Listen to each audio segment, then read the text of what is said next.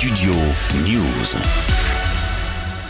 La ministre de la Culture menace C8 et CNews. Les deux chaînes du groupe Canal Plus pourraient perdre leur fréquence sur la TNT en 2025 à l'occasion des prochains appels à candidature. Quelques heures avant l'annonce de l'amende record de 3,5 millions d'euros infligée par l'ARCOM à C8 suite à l'émission TPMP du 10 novembre 2022 avec le député LFI Louis Boyard, Rima Abdulmalak a donc réagi sur France Inter au micro de Léa Salamé en forme d'avertissement clairement énoncé. Il y a des chaînes qui ont accès à des fréquences gratuites en échange de certaines obligations qu'elles doivent respecter. Ces obligations, il suffit de les lire, elles sont dans la loi, elles sont très claires. Parmi elles, il y a le respect du pluralisme, il y a le fait de traiter les affaires judiciaires avec mesure, c'est écrit comme tel, le fait de créer un débat contradictoire avec l'ensemble des points de vue sur des sujets pouvant porter à controverse, c'est écrit comme ça. Donc, c'est le rôle de l'ARCOM ensuite, au moment de faire le bilan, de ces obligations, de vérifier qu'elles ont bien été respectées pour pouvoir ensuite euh, évaluer si la reconduction de cette fréquence euh, est, est, justifiée ou pas. Il y a bien des obligations à respecter et c'est mon rôle de le rappeler. C8 et CNews pourraient perdre leur fréquence?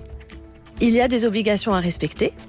Il y a déjà eu une vingtaine d'interventions de l'ARCOM depuis 2019 pour C8 et CNews.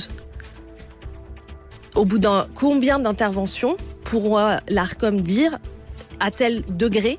Les obligations ne sont pas respectées, c'est le rôle de l'ARCOM. Je rappelle juste le cadre qui existe. C'est important. Les mots sont soigneusement choisis, mais selon toute vraisemblance, la ministre de la Culture pourrait donc tenter d'user de la loi sur l'audiovisuel pour se débarrasser des deux chaînes du groupe Canal+. Bien entendu, c'est l'ARCOM indépendant qui tranchera, mais le jeu est aussi politique, en plus d'être très encadré par la loi et la séparation des pouvoirs. Accusé de servir la soupe à l'extrême droite au prétexte d'une liberté d'expression et d'opinion systématiquement tournée vers l'ordre, la sécurité et l'immigration, CNews et C8 sont clairement dans collimateur des autorités françaises, tandis que Vincent Bolloré, propriétaire des chaînes, a clairement révélé sa vision de la presse entre discours politiques réactionnaires et conservateurs.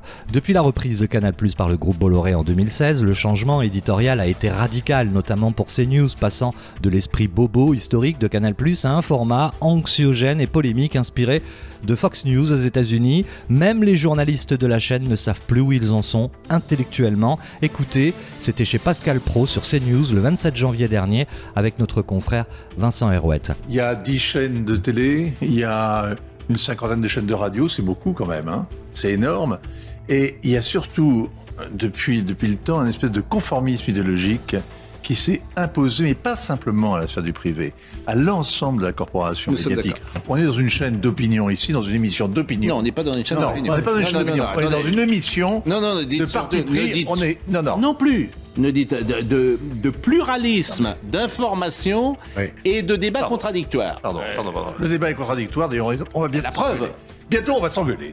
Mais non, mais de Je vous propose de dire systématiquement non. Vo- Voilà, et, et- et de, de pluralisme, de liberté d'expression. Voilà. Bon, c'est quoi Il y a un peu d'air qui circule. Voilà. Il y a- Mais je C'est vrai, récuse, mais le je problème que vous récuse avez- l'idée que je sois un Le journaliste problème que vous avez, mon cher Pascal, récuse. c'est que France Inter, France Oui. Info sont les deux chaînes Oui. leaders dans l'audience en France. Oui.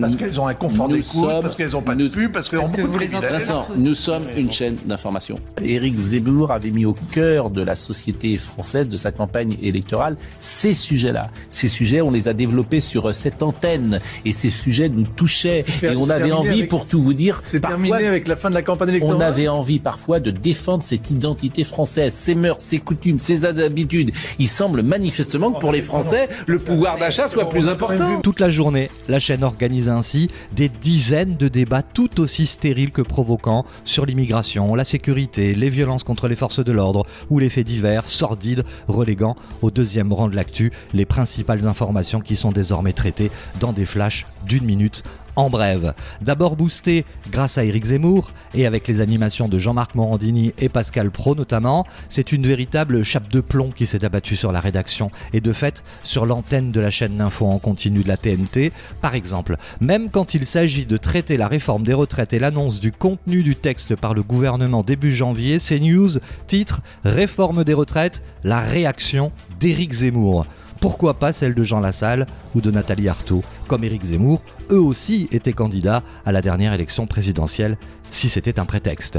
D'un point de vue journalistique, ça n'a aucun sens et ça n'est ni justifié, ni même pertinent ou encore moins d'intérêt public s'agissant d'informer clairement le téléspectateur. Bref, inutile ici hein, de tenter de dresser la liste invraisemblable du traitement fait à l'info par la rédaction de CNews, tandis que dans l'émission TPMP sur C8, le climat est devenu surréaliste. En dix années d'antenne environ, Cyril Hanouna a bousculé l'ordre établi et même si, face à, à des audiences à la télévision en nette baisse, concurrencées par les plateformes et les réseaux sociaux, il reste l'un des derniers à miser sur le direct, le talk show avec France 5 aussi, dans cet avoué quotidien sur TMC. Mais les dérapages se sont multipliés et comme pour CNews, la chaîne du groupe Canal+, est ainsi clairement menacée de disparition. En 2017, le CSA, devenu l'ARCOM, avait déjà infligé plusieurs mises en demeure et surtout une amende de 3 millions d'euros à C8 après la diffusion d'un canular jugé homophobe dans TPMP, avec la dernière sanction, jeudi, de 3 millions et demi d'euros, un record dans l'affaire du député LFI Louis Boyard. Tout semble ainsi réuni pour profiter de la loi et du contexte.